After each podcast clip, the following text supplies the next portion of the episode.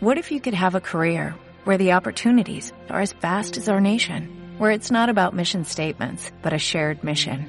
At U.S. Customs and Border Protection, we go beyond to protect more than borders, from ship to shore, air to ground, cities to local communities. CBP agents and officers are keeping people safe.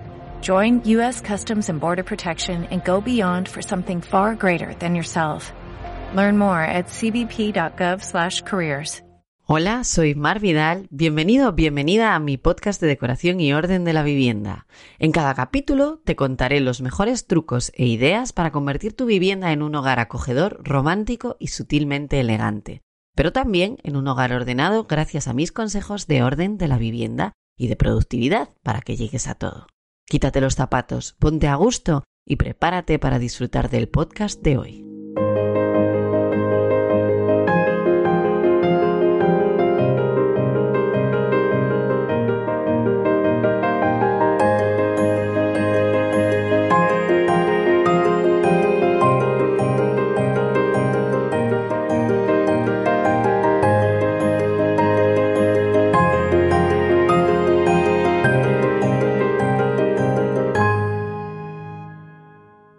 Bienvenido, bienvenida a mi podcast de decoración y orden. Hoy vamos a ver unos tips decorativos y de orden para el salón y un repaso a la Navidad, además de un pequeño avance a mi personal calendario de Adviento.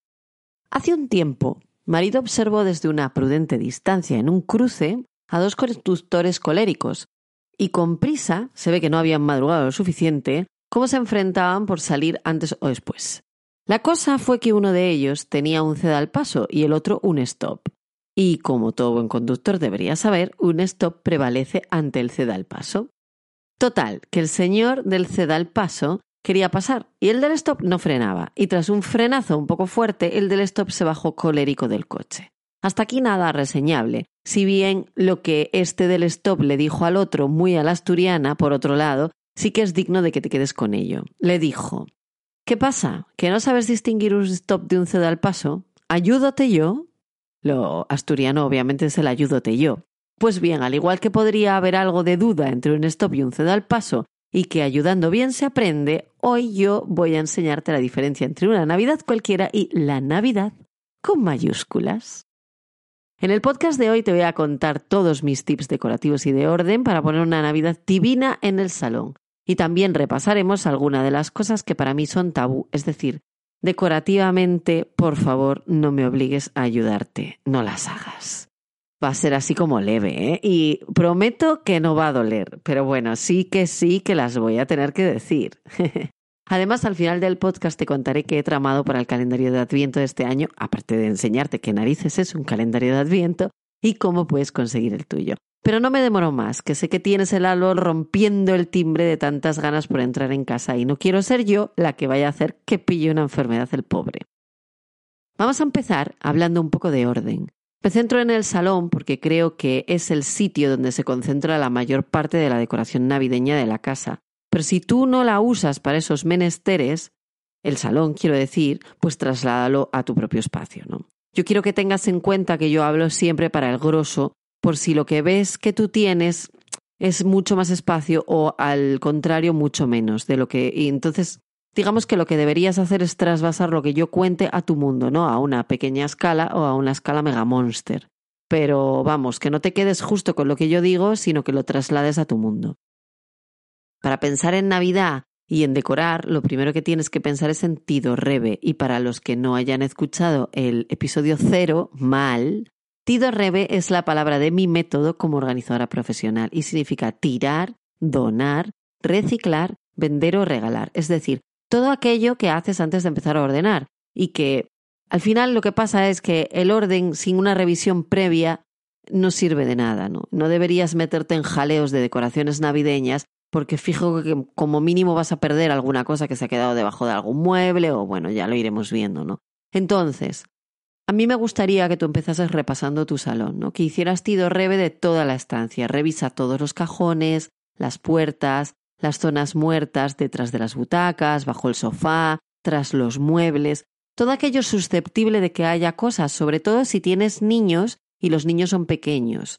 Revisa y haz tido rebe, aprovecha para eliminar de tu vida todo lo que sobra y ordenar por categorías, que es como a mí me gusta. Las pilas con las pilas, los clines con los clines y a este respecto, por favor, no te olvides de no doblar categorías. ¿Qué quiero decir con doblar categorías? Cuando digo doblar categorías, siempre pongo el ejemplo de los Kleenex porque es, es muy fácil, ¿no? O el, o el ejemplo del papel higiénico, me da igual. Tú compras un paquete de Kleenex y tienes Kleenex en la cocina. Kleenex en el cajón de la entrada. Tienes Kleenex por alguna extraña razón en un armarito del baño. Tienes Kleenex en la cajonera de tu habitación. Pero casualmente, el día que te moqueas que no puedes más, ese día no hay un Kleenex en tu casa. ¿Por qué?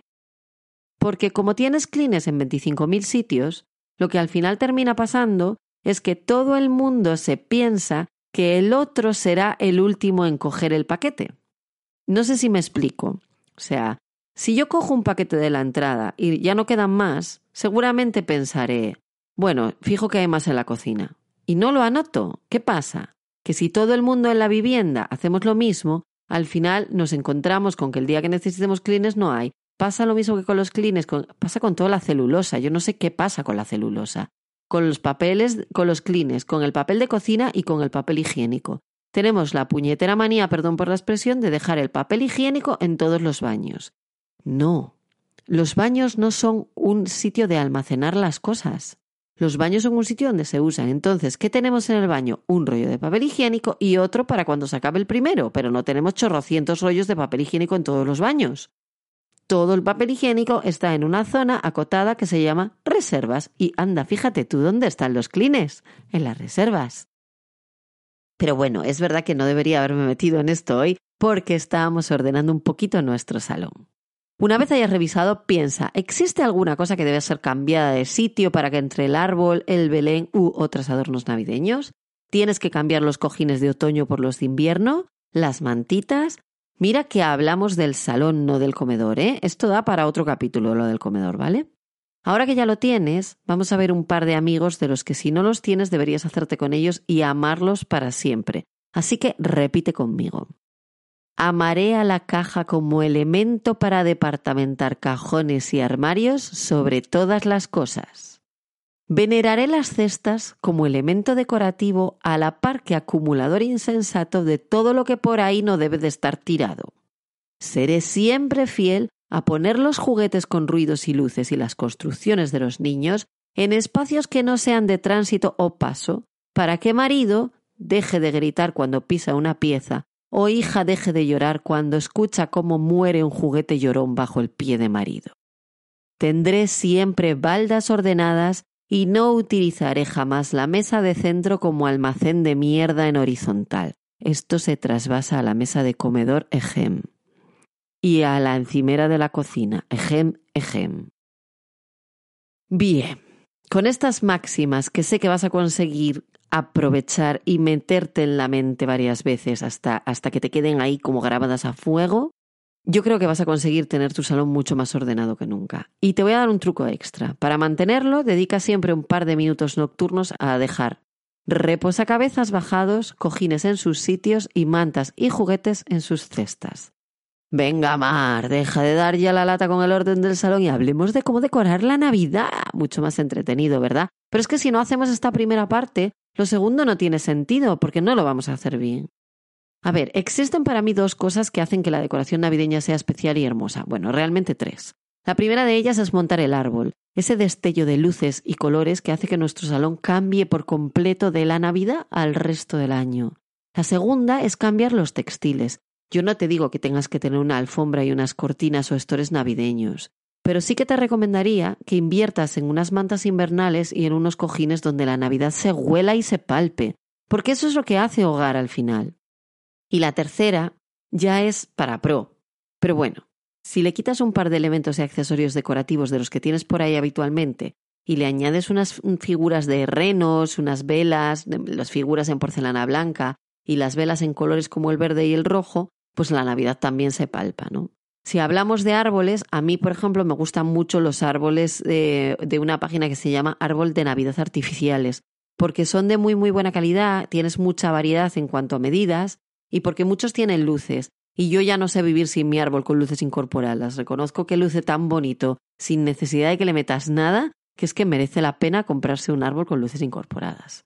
Ahora ya los hay en más sitios, ¿eh? pero, pero sí que sí que me gustaría que, que eso lo miraseis con calma y, no compraseis cosas que no merecen la pena. Pero bueno, vamos a entrar ahora en detalle, ¿no? Para comprar el árbol ideal, lo primero que tienes que hacer es medir el espacio donde lo pondrás. Y si le quitas unos 30 centímetros, esa medida que queda es el diámetro de la parte más amplia de tu parte. Digamos que tú coges. Imagínate que mueves el sofá para hacia adelante, por ejemplo, porque vas a meter el árbol de Navidad detrás.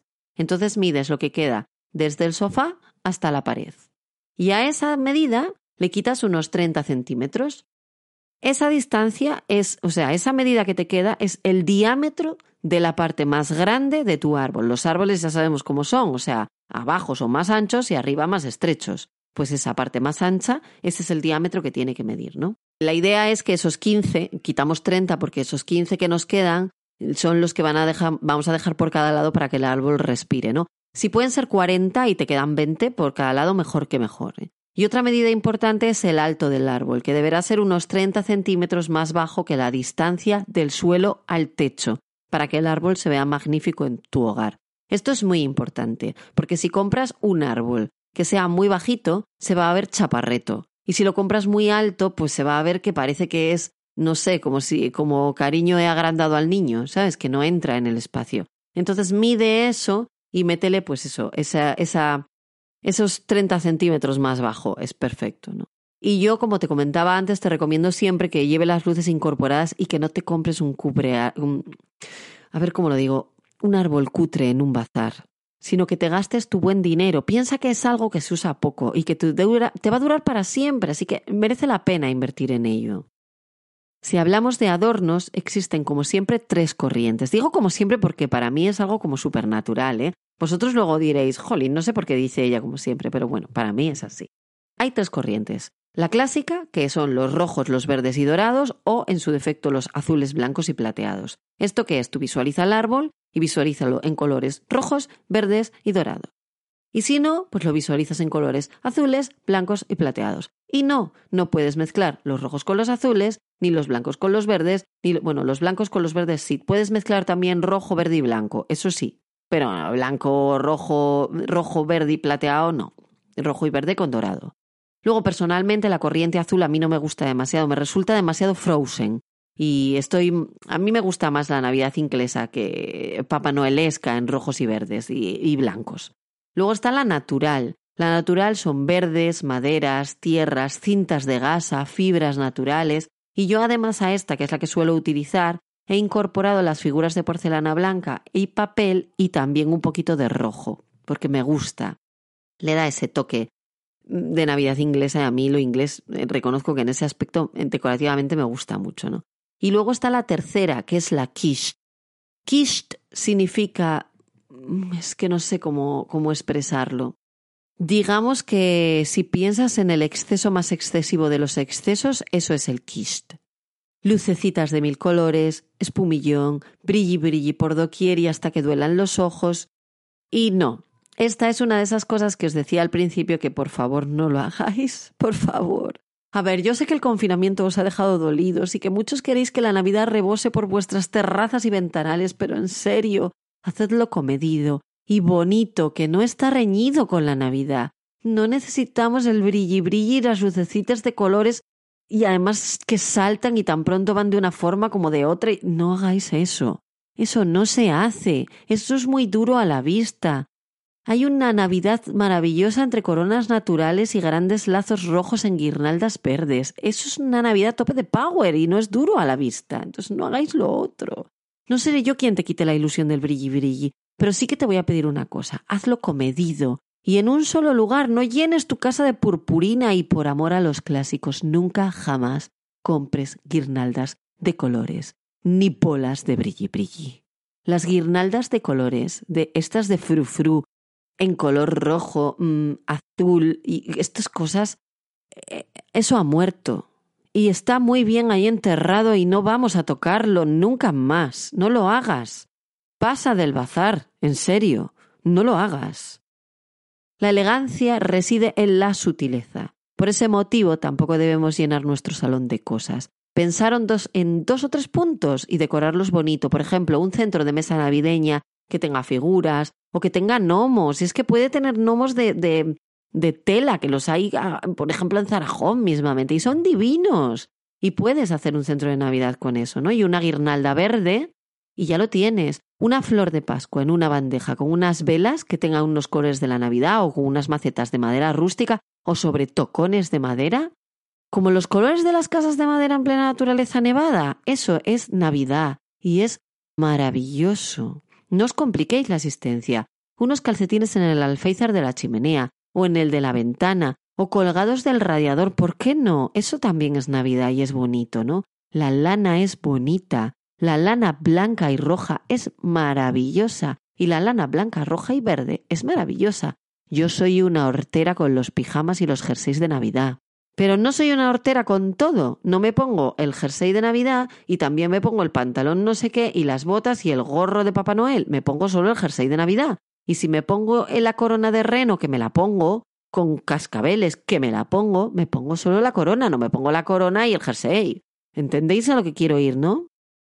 Bueno, si eres más de Belén que de árbol, yo te insto a que éste lo pongas en la entrada, ya que recuerda que el recibidor es nuestra declaración de intenciones. Si vas a poner un árbol de Navidad, en la entrada pon un vaciabolsillos navideño o un feliz Navidad o quizá una bola de nieve o un poco de muérdago o una corona navideña sin más. Y si no vas a poner árbol pero sí Belén, pues lo más bonito es que lo pongas en la entrada por eso, ¿no? Porque abres la puerta y lo ves, queda muy, muy, muy bonito, ¿no? Em, ¿Qué más podría deciros? Una guirnalda con pequeños adornos o campanillas que sube la escalera, una corona aquí y allá, un gran árbol navideño donde dejar nuestros regalos, ¿no? Que es lo que hablábamos antes. Es que para mí el árbol es muy importante, pero cualquier pequeño detalle, si lo usas con mesura, aunque sea muy, muy navideño, te va a quedar bonito. Los brilli brilli no, pero lo demás sí. Y te voy a dar una idea que usaba mi madre cuando vivíamos aún en, en, la primera casa de mi abuela, ¿no? Yo tenía como unos cuatro o cinco años, luego ya nos mudamos, y ella ponía siempre un arbolito muy chiquitito en una mesa. Y ese arbolito no estaba casi decorado, tenía una cinta nada más y tenía bastones de caramelo y chuches que colgaba de clips de papel. Imaginaos cuánto duraban las chuches colgadas. Pero nos hacía muy feliz. Ella, para que no le quitásemos las chuches del árbol, nos dejaba una bandejita con algunas y nos iba reponiendo cada día o cada dos días, no sé, era como el calendario de adviento de mi madre al nivel madre en los 80, porque si yo tenía cuatro años estaba, estamos hablando de que era pues el 84, 85, o sea que fijaros.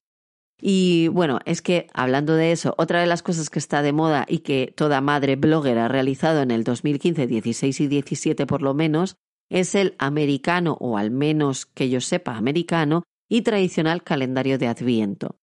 Os explico qué es un calendario de Adviento. Básicamente es una cosa en la que aparecen los números del 1 al 24 de diciembre. ¿Por qué? Porque vas quitando números desde el 1 de diciembre hasta que llega Papá Noel.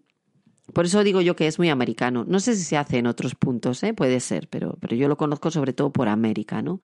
Y por supuesto yo realizo el mío, porque yo he sido un y soy una madre blogger. Y sí, lo he hecho en el... Yo en el 2015 no lo hice, intenté resistirme, pero en el 16 y así. Y en el 17 también. Y en el 18 también. En el 19 no, porque no pude. Y en este 20 sí que lo he hecho. Entonces, otra de las cosas que yo quería contaros hoy era de qué iba esto de mi calendario de Adviento, ¿no? Y por qué mola tanto el mío. Bien, os voy a contar un poquito cómo es el mío. Yo siempre hago cosas un poquito especiales, ¿vale? No me, nunca he hecho un calendario de Adviento del 1 al 24. Entre otras cosas porque mi hija, en mi casa celebramos la Navidad, pero en casa de mis suegros y de mis padres se celebra también Reyes. Entonces los regalos como que se alargan en el tiempo. Y encima mi hija mayor nació el 7 de enero, con lo cual pues luego hay fiestón. Así que, ¿qué hacía? Pues yo hacía un calendario de Adviento que iba desde el 1 de enero hasta el 7 de, eh, perdón, desde el 1 de diciembre hasta el 7 de enero, que era el día del cumpleaños de mi hija, ¿no? Porque era un poco para ella. Al final los calendarios de Adviento son un poco para las mamás y los papás, pero también son para los niños. En este caso he querido hacer un calendario de Adviento que no tenga nada que ver con los niños, aunque siempre podéis compartir alguna de las cosas que con, e, en ella salen, ¿no? Con ellos. Lo he hecho, ya vais tarde, porque estamos a domingo 29 y el calendario, bueno, eso si no lo estás escuchando esto, a saber cuándo. Pero si lo estás escuchando en fecha y forma, estamos a domingo 29 de noviembre y mi calendario de Adviento ha salido el jueves 26. Este año lo he preparado con Sandra, que es, mi, es, es una de las personas que tengo en mi equipo y que me ayuda muchísimo con la parte de marketing. Y hemos preparado un calendario súper chachi que va desde el jueves 26 de, noviembre hasta el domingo 20 de diciembre. Y en ello hay cosas tan interesantes como elaborar la lista de la compra de los regalos de Navidad, realizar una corona decorativa, comprar el material necesario para envolver los regalos, eh, yo qué sé, pensar y comprobar los conjuntos de la ropa, hacer galletas de jengibre, ordenar el salón, cosa que yo ya os más o menos os he contado ahora, con lo cual vais bien. Esto, esto pasaba el sábado 28, pero vosotros podéis realizarlo hoy, el domingo 29, por ejemplo, ¿no? ¿Qué más? Pues comprobar la decoración navideña, mirar a ver si las cosas tienen pilas, si las pilas no nos las hemos dejado dentro el año pasado y las petacas se han destrozado. Y bueno, todas estas cosas, ¿no? Hay, hay muchas cositas y yo voy a dejar, bueno, está ya, el calendario de Adviento se colgó en YouTube. Entonces, si os pasáis por, por la cuenta de YouTube, que es Marvidal, no sé si es Marvidal o Marvidal Deco Lifestyle, me lo vais a permitir. De todas formas, os lo dejo en la caja del podcast para que tengáis acceso a él. Y ahí os lleva directamente al calendario de Adviento. Que estoy pensando yo que es una chorrada que os tengáis que pasar por el vídeo para verlo entero, que lo más fácil es que os lo bajéis directamente. Así que os voy a dejar en la caja del podcast el enlace para que os bajéis mi calendario de Adviento y podáis ir haciéndoslo. Mola mucho, ya veréis que es algo, es muy divertido. Tiene cosas un poco de trabajo, tiene cosas que son algo más divertidas. Os ayuda un poquito con las felicitaciones navideñas, un poquito con la decoración de la mesa. Aunque de esto, bueno, ya hablaremos, porque hay cosas que salen en el calendario de Adviento que veremos en el próximo podcast, como por ejemplo, hablaremos de regalos, de magia para este día tan especial, seas de Papá Noel o de los Reyes, y por supuesto voy a venir con un poquito de organización, porque no puede ser todo jolgorio fiesta, ¿o sí? Yo aquí lo dejo, espero que este podcast te haya gustado, que hayas aprendido al menos una cosa que no sabías y que me prometas aquí, sinceramente, que no te vas a pasar con el brilli brilli y las lucecitas estas navidades. Te mando un abrazo gigante y te espero en el próximo podcast. Muchas gracias por haber estado en silencio durante todo este rato, tomando nota y visualizando en tu cerebro los cambios que pondrás en marcha desde ya. Si te ha gustado, no dudes en seguir mi podcast, recomendarlo y dejarme 5 estrellas y una reseña en Apple Podcast lo que me ayudará muchísimo a llegar a más viviendas para hacer de ellas hogares acogedores. Si te has quedado con ganas de más, te recomiendo que pases por mi web marvidal.com, donde encontrarás información sobre mis cursos, muchos posts relacionados con orden y deco y todos mis servicios de interiorismo, orden y formación. Nos vemos en el próximo.